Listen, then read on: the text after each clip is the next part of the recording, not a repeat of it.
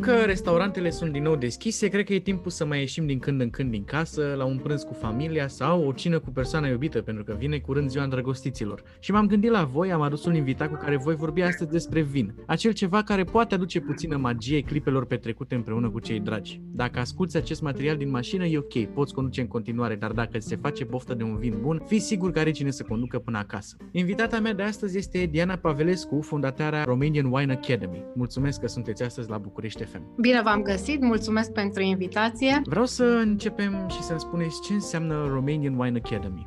Romanian Wine Academy este o școală de vin, este locul unde poți învăța despre vin de la nivel de pasionat până la un nivel de cunoscător. Se adresează celor care vor să se apropie de vin să descopere această licoare magică, dar și celor care lucrează în domeniul vinului și au nevoie de o certificare recunoscută la nivel internațional. Este o școală la ora actuală cu licențe și cu filiale în 70 de țări din toată lumea, este foarte răspândită și ca atare specialiștii sunt recunoscuți de către toți profesioniștii din domeniu. Deci dacă sunt așa puțin pasionat îmi place să beau un vin bun și chiar aș vrea să știu mai multe, pot ajunge să devin, nu știu, somelier? Somelier nu este titulatura potrivită, un somelier face mai multe, adică ar trebui să facă și partea de asociere. El este persoana care în restaurant ține cheile pifniței, fiindcă în traducere liberă din limba franceză asta înseamnă somelier. El ține cheile pifniței restaurantului și îți aduce vinul potrivit la mâncarea potrivită sau băutura potrivită asociată mâncării, fiindcă un somelier trebuie să aibă cunoștințe și din uh, domeniul altor băuturi, nu doar despre vin,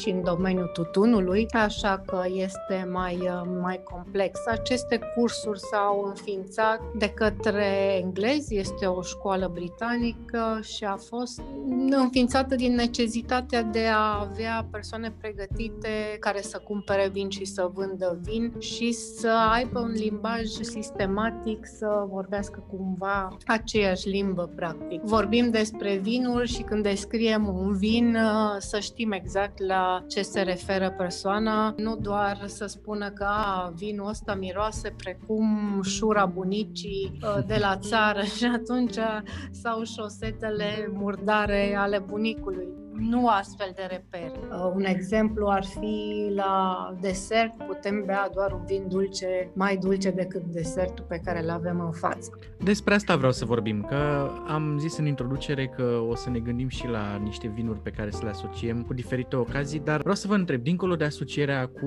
mâncarea pe care o avem, putem să asociem cu momentul pe care îl trăim? De exemplu, ce vin este bun, așa cum ziceam, pentru un prânz cu familia sau pentru o cină de ziua îndrăgostiților? Totdeauna vinul se asociază cu momentul și este pe lângă asocierea cu mâncare, este asocierea cu persoana, cu muzica, cu atmosfera. Totul contribuie la gustul vinului până la urmă. Activitatea aceasta de degustare și de evaluare a vinului este una subiectivă și influențabilă. Dacă pentru o cină de ziua îndrăgostiților vrem să ne impresionăm partenerul, atunci desigur că alegem un vin ștaif și ceva, ceva deosebit. Dacă luăm prânzul în familie sau cu prietenii, alegem un vin poate mai ușor de băut și din care putem bea mai mult.